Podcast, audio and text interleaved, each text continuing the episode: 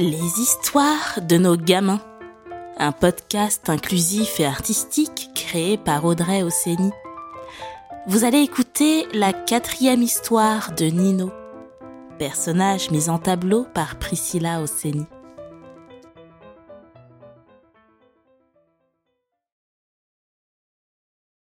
Le village de Nino.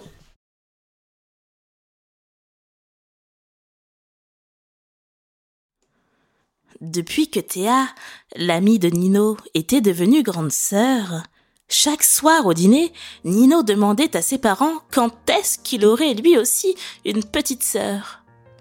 Sa mère, Abiola, lui répondait toujours la même chose. Mon Nino, ton père et moi ne désirons pas avoir d'autres enfants que toi. Nous y avons réfléchi souvent, et il est évident que pour nous, notre famille, c'est nous trois. Aussitôt, Nino fronçait les sourcils et faisait une petite moue triste avec sa bouche, ce qui déclenchait automatiquement une montée de larmes aux yeux de sa mère.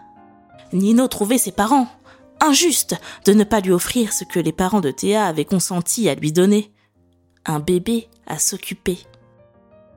Pourtant, d'habitude, même s'il n'acceptait pas tout de suite, Abiola et Miguel inscrivaient toujours sur une petite liste les choses que Nino désirait beaucoup.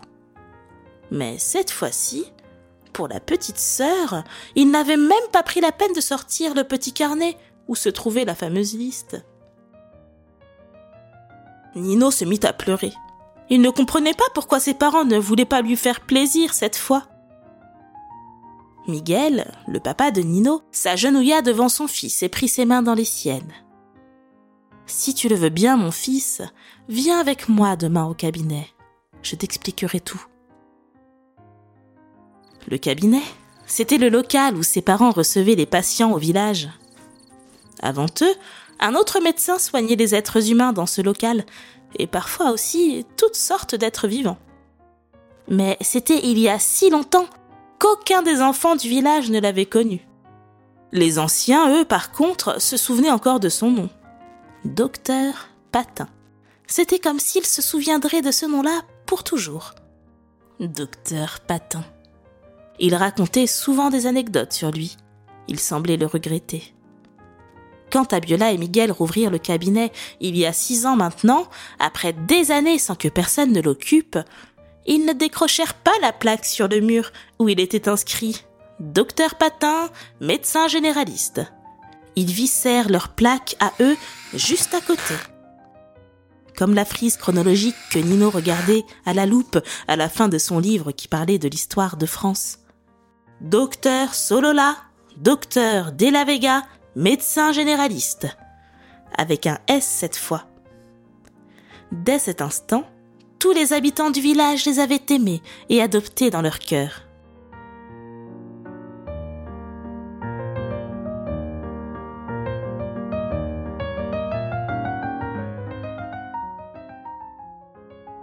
Il y eut une grande fête ce jour-là. Enfin, d'après ce qu'on dit, car Nino était si petit qu'il dormait paisiblement sur le dos de sa maman. Nino repensait à toutes ces histoires en accompagnant son père au cabinet le lendemain. À l'inauguration du cabinet, au docteur Patin, à la fête sur le dos de sa mère.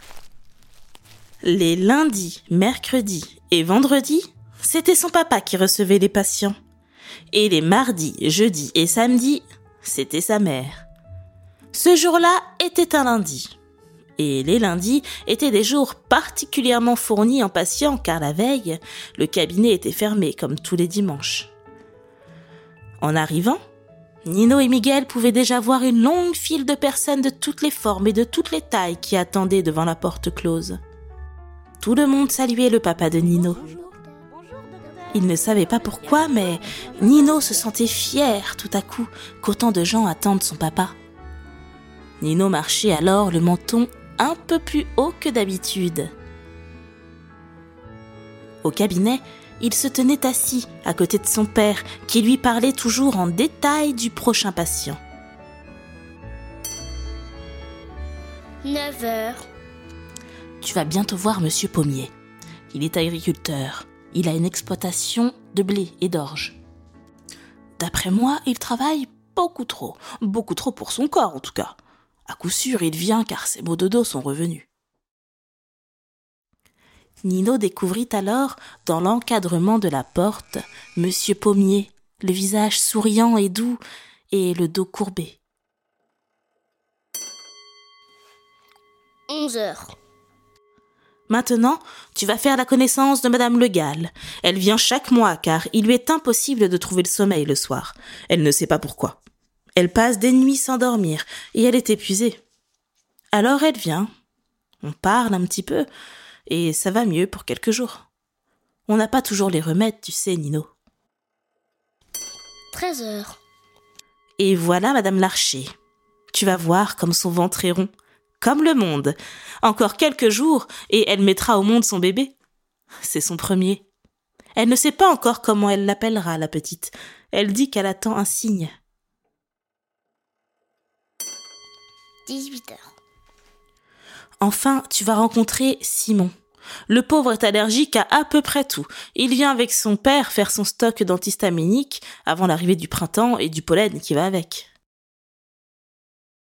Toute la journée, les patients s'étaient succédés ainsi.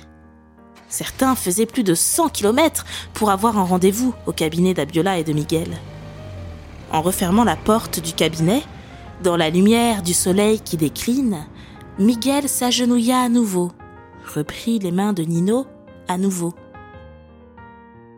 J'espère que tu comprends maintenant, mon Nino, qu'il y a toi, mon fils, et tous ces gens et cela fait beaucoup de travail et aussi beaucoup d'amour pour ta mère et moi. Et nous sommes comblés. Après les paroles de son père, Nino regarda un instant ses mains jointes aux siennes. Puis sans dire un mot, il se tourna vers l'allée comme pour dire qu'il n'avait pas besoin de plus d'explications et qu'il avait compris. Le samedi suivant, Nino était assis sur le sol froid de la salle de bain. Il aimait regarder sa mère se préparer le samedi matin avant d'aller travailler au cabinet. Que fais-tu avec ces bouts de bois et ces ficelles, mon Nino de partout? C'est un attrape-rêve, maman. C'est le cadeau que je veux offrir au bébé de Madame Larcher. Elle est née hier. Elle l'a appelée Nina. Et Nino rougit, heureux et honoré que la petite porte un prénom inspiré du sien. Je voulais te dire, maman, je crois que tu t'es trompée l'autre jour. Et Nino se lança dans le récit des jours qui venaient de s'écouler. Mardi, Monsieur Pommier l'avait invité sur son exploitation. Il lui avait même proposé de monter dans son tracteur. Les marches pour se hisser dans la cabine de conduite étaient si hautes qu'on aurait dit que ce tracteur était celui d'un géant. Avant toute chose, Monsieur Pommier précisa à Nino. Mon petit, je peux tout te montrer, mais je ne peux rien t'apprendre. Et monsieur Pommier lui montra tout, et Nino apprit tout. Je crois que plus tard, j'aimerais être paysan aussi quand j'en aurai assez d'être avocat pour animaux. Ou alors, je ferai les deux en même temps? C'est possible d'avoir deux métiers en même temps, maman? Tu peux tout faire, mon fils. Et je crois que tu as déjà commencé. Alors je serai avocat paysan. Et Nino reprit son récit. Mercredi, Nino s'était fait un nouvel ami. C'était Simon. Il était allergique au pollen, certes, mais cela ne l'empêchait pas de courir à travers les champs de tournesol avec Nino. Car il avait une astuce. Comme le port du masque n'était plus obligatoire, Simon avait récupéré tout le stock de masques de ses parents, des amis de ses parents et de ses voisins. Ainsi, il pouvait courir au milieu des fleurs sans s'en rendre malade. Nino était impressionné par l'ingéniosité de son ami. Jeudi, il avait croisé Madame Le Gall sur la place du village. Elle était assise sur le banc qui faisait face à la balançoire.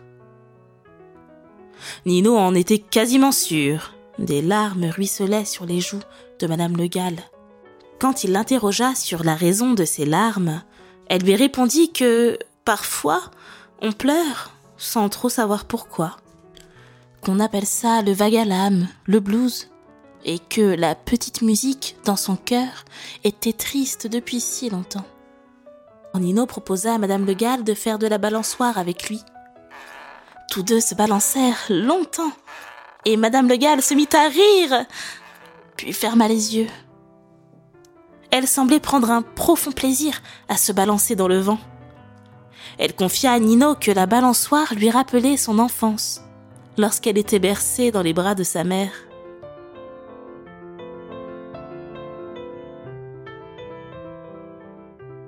Nino et Madame Le Gall finirent par ralentir et s'arrêter pour de bon. Le soleil se cache, il faut que tu rejoignes ta maison maintenant, Nino. Sinon tes parents vont s'inquiéter. On aurait dit qu'elle respirait mieux. Comme si, avant la balançoire, quelque chose l'empêchait de remplir entièrement ses poumons. Eh bien, mon Nino, tu as passé une semaine merveilleuse. Mais je ne comprends pas. En quoi me suis-je trompée? demanda la maman de Nino. Et Nino répondit enfin. J'ai bien réfléchi à ce que tu m'as dit l'autre jour, que notre famille, c'est nous trois. Mais c'est quoi au juste une famille? Si c'est prendre soin les uns des autres, alors nous sommes bien plus que trois, mais des dizaines dans la nôtre. Monsieur Pommier est comme un grand-père de plus, et Madame Le Gall une tante un peu spéciale. J'admire Simon comme s'il était mon grand frère, et Nina est une petite sœur à découvrir. Merci maman pour cette immense famille. Je suis d'accord avec toi, mon fils. Nous sommes bien plus que trois, je m'étais trompée en effet. Au Nigeria, moi aussi, j'avais de nombreux frères et sœurs qui ne venaient pas du ventre de ma mère, et de nombreuses mères qui ne m'avaient pas mise au monde. Je suis heureuse que tu aies ton village, toi aussi, Nino. Et Abiola passe à la porte d'entrée de la maison pour rejoindre le cabinet, où déjà plus d'une dizaine de personnes l'attendaient.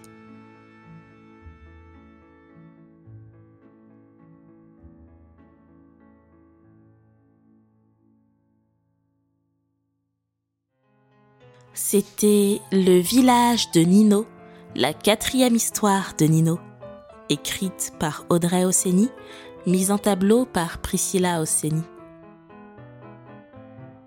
Retrouvez toutes les histoires de Nino et de May sur www.nogamin.fr et commandez les tableaux des deux personnages pour une écoute illustrée et aussi pour décorer les chambres de vos gamins. À bientôt!